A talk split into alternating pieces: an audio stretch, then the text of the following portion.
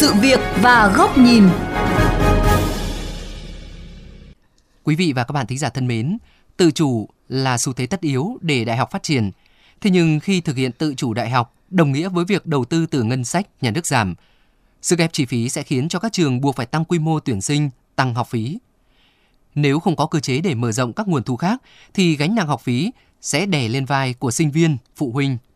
Vậy cần làm gì để gỡ vướng mắc tài chính khi thực hiện tự chủ đại học? Mời quý vị và các bạn cùng lắng nghe chuyên mục Sự việc và góc nhìn hôm nay.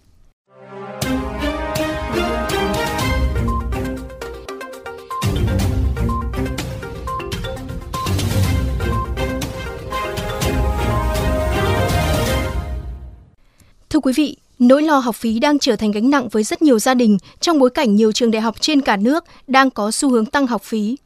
Theo khảo sát của phóng viên VOV Giao thông, một số chuyên ngành đã tăng học phí gấp hơn 1,5 đến 2 lần so với năm học trước.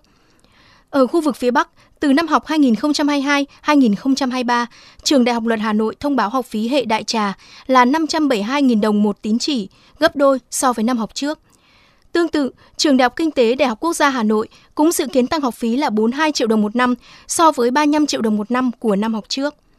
Trong khi đó, ở khu vực phía Nam, Đại học Luật Thành phố Hồ Chí Minh công bố học phí năm 2022 hệ đại trà các ngành luật, luật thương mại quốc tế, quản trị kinh doanh có mức học phí là 31,25 triệu đồng một năm, tăng 13,25 triệu đồng so với năm trước. Đáng chú ý, trường Đại học Y Dược Cần Thơ, học phí khóa tuyển 2022 của trường cao nhất 44,1 triệu đồng một năm, thấp nhất 29,4 triệu đồng một năm tùy ngành.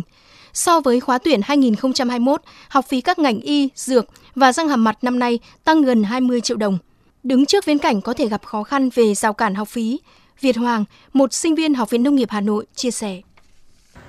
Em thấy các anh chị học trước đây khoảng năm 10 năm học phí rất rẻ, kể cả các môn phải học lại thì cũng không cao à, nhà em cũng không có điều kiện kinh tế tốt nên học phí hiện đã khá cao mà dự kiến sẽ tăng tiếp thế này tất nhiên là rất áp lực ạ theo đánh giá của Bộ Giáo dục và Đào tạo nguồn thu của các trường đại học hiện nay chủ yếu vẫn là từ học phí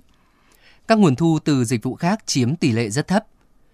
cũng bởi thế mà nhiều người e ngại khi thực hiện tự chủ đại học đồng nghĩa với việc nguồn tài chính từ ngân sách giảm dần các trường phải tự bơi và gánh nặng tài chính sẽ đè lên vai sinh viên.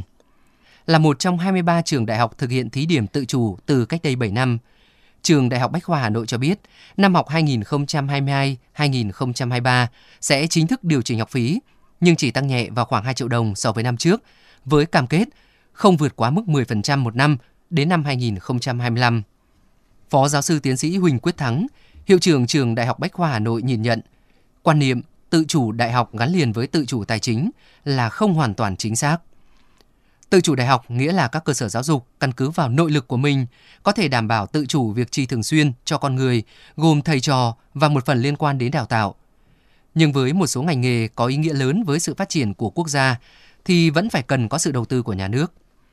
Với kinh nghiệm thực hiện tự chủ từ nhiều năm nay, lãnh đạo trường Đại học Bách khoa cho rằng để phát triển vững mạnh, trường không chỉ trông chờ vào nguồn thu từ học phí mà còn tận dụng hiệu quả nguồn kinh phí từ các dự án tài trợ như của chính phủ quốc tế, các dự án nghiên cứu. Chúng tôi phát triển những chương trình đào tạo nó phù hợp với sự phát triển của thế giới và đồng thời thì cũng nâng cao cái học phí từ người học để cái trách nhiệm của nhà trường lẫn người học. Thứ hai là tranh thủ tất cả những cái đề án dự án từ các cái ờ, nguồn lực nước ngoài, ví dụ như của JICA của Nhật Bản, KOICA của Hàn Quốc, à, Bank ADB thì nhà trường Bách Khoa Hà Nội xây dựng những cái đề án phát triển nhà trường theo các lĩnh vực tương ứng.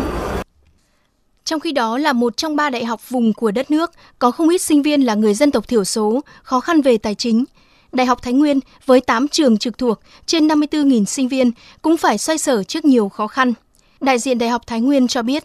Hiện nay tỷ lệ học sinh tốt nghiệp trung học vùng sâu vùng xa thuộc 62 huyện nghèo mà có nhu cầu tham gia giáo dục đại học rất thấp, bởi vì các em đang có nhu cầu học nghề để có việc làm và thu nhập. Do đó, Đảng, Nhà nước cần có đầu tư lớn, đặc biệt là giáo dục miền núi và dân tộc vùng sâu, vùng khó khăn, và đây là chiến lược phát triển bền vững cho vùng. Trong nghiên cứu của chúng tôi trong tương lai sẽ cố gắng mô tả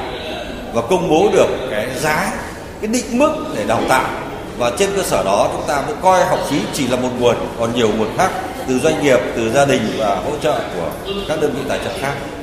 tự chủ là một quá trình tự mình vươn lên trên cơ sở pháp luật và đóng góp trí tuệ và nội lực thì sẽ thành công.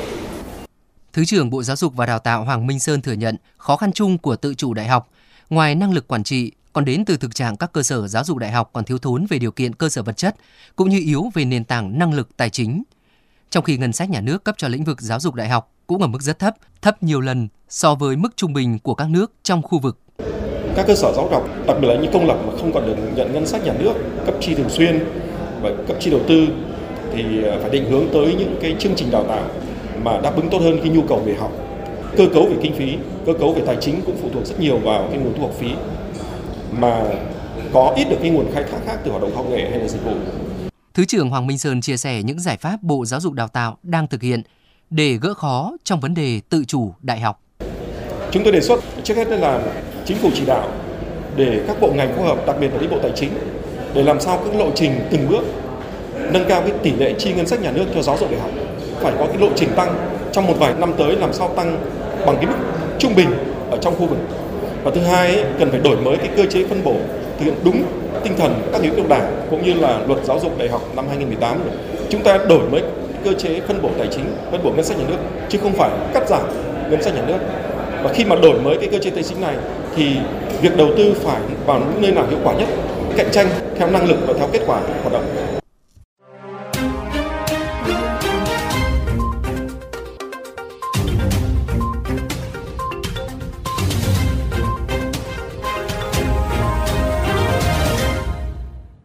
Thưa quý vị và các bạn, tự chủ đại học là một trong những bước đi cần thiết nhằm cải cách giáo dục theo hướng hiện đại, chất lượng.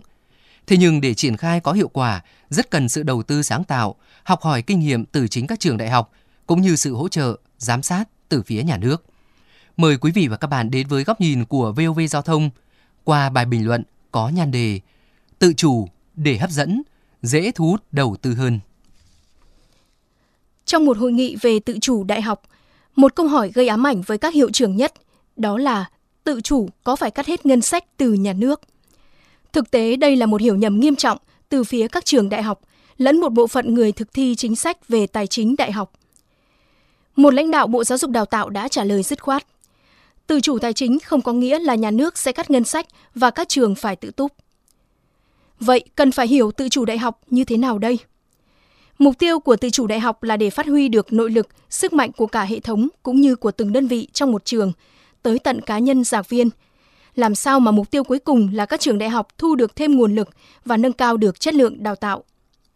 Trên thực tế, những trường đang tự chủ đại học thuận lợi cũng là những trường có chất lượng đào tạo tốt, hợp tác liên kết có hiệu quả với các đơn vị trong và ngoài nước, tạo được thương hiệu uy tín trong xã hội. Và chính những trường này, tuy đã có thể giảm lệ thuộc vào ngân sách, nhưng cũng nhận được số ngân sách rót về thuộc nhóm dẫn đầu. Sở dĩ như vậy là bởi khi một cơ sở giáo dục đại học sử dụng nguồn lực từ nhà nước hay xã hội tốt hơn, hiệu quả hơn, thì chính nhà nước sẽ đóng vai trò là chủ đầu tư. Nhận thấy hiệu quả suất đầu tư được đảm bảo, đem lại lợi ích cho quốc gia, thì sẽ đầu tư nhiều hơn cho cơ sở đó. Có thể là thông qua các dự án nghiên cứu, đào tạo, thực hành theo đơn đặt hàng, chuyển giao công nghệ hoặc các đề án khoa học tầm cỡ quốc gia. Do đó, tư duy trường nào làm tốt rồi, sống khỏe rồi thì ưu tiên ngân sách cho nơi khó khăn, thực tế là không chính xác. Và thực tế, Luật Giáo dục Đại học 2018 quy định rõ, nhà nước chỉ thay đổi cơ chế phân bổ ngân sách, chứ không phải nhà nước giảm vai trò trong việc cấp ngân sách và đầu tư vào các trường đại học.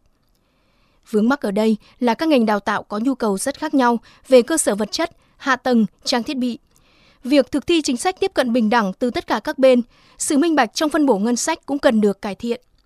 Vì hiện rất nhiều lãng phí đã xảy ra ở việc sử dụng, vận hành các khoa, chuyên ngành chủ yếu xuất phát từ sự buông lỏng quản lý, thiếu sâu sát và quản trị cơ chế tài chính yếu kém.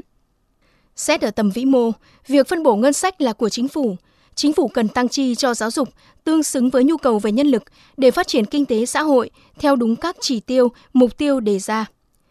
Xét ở tầm cụ thể, việc thu hút ngân sách và các nguồn lực bên ngoài là nhiệm vụ sống còn của các trường đại học.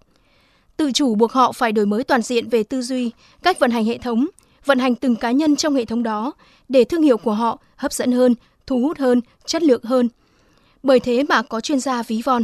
điều hành một trường đại học thật sự hiệu quả thì người đứng đầu không chỉ là hiệu trưởng mà còn là một CEO đúng nghĩa. Tự chủ buộc các trường đại học phải tinh gọn bộ máy, tối ưu hóa các công đoạn, cắt bỏ những khoa lớp đào tạo không hiệu quả, tăng cường đầu tư cho các chuyên khoa mũi nhọn, mang tính chiến lược và hiệu quả hơn. Hữu xạ tự nhiên hương, chân lý này luôn đúng với mọi ngành, không riêng gì giáo dục đào tạo. Khi các trường đại học đủ tốt, đủ tự tin, họ sẽ khiến nhà nước, các tổ chức xã hội cảm thấy muốn, thấy cần và nên đầu tư. Thưa quý vị và các bạn, nội dung tự chủ đại học để gánh nặng tài chính không đè lên sinh viên đã khép lại chuyên mục sự việc và góc nhìn hôm nay. Quý vị thính giả có thể xem lại nội dung này trên trang vovgiao thông.vn. Cảm ơn quý vị và các bạn đã dành thời gian quan tâm lắng nghe.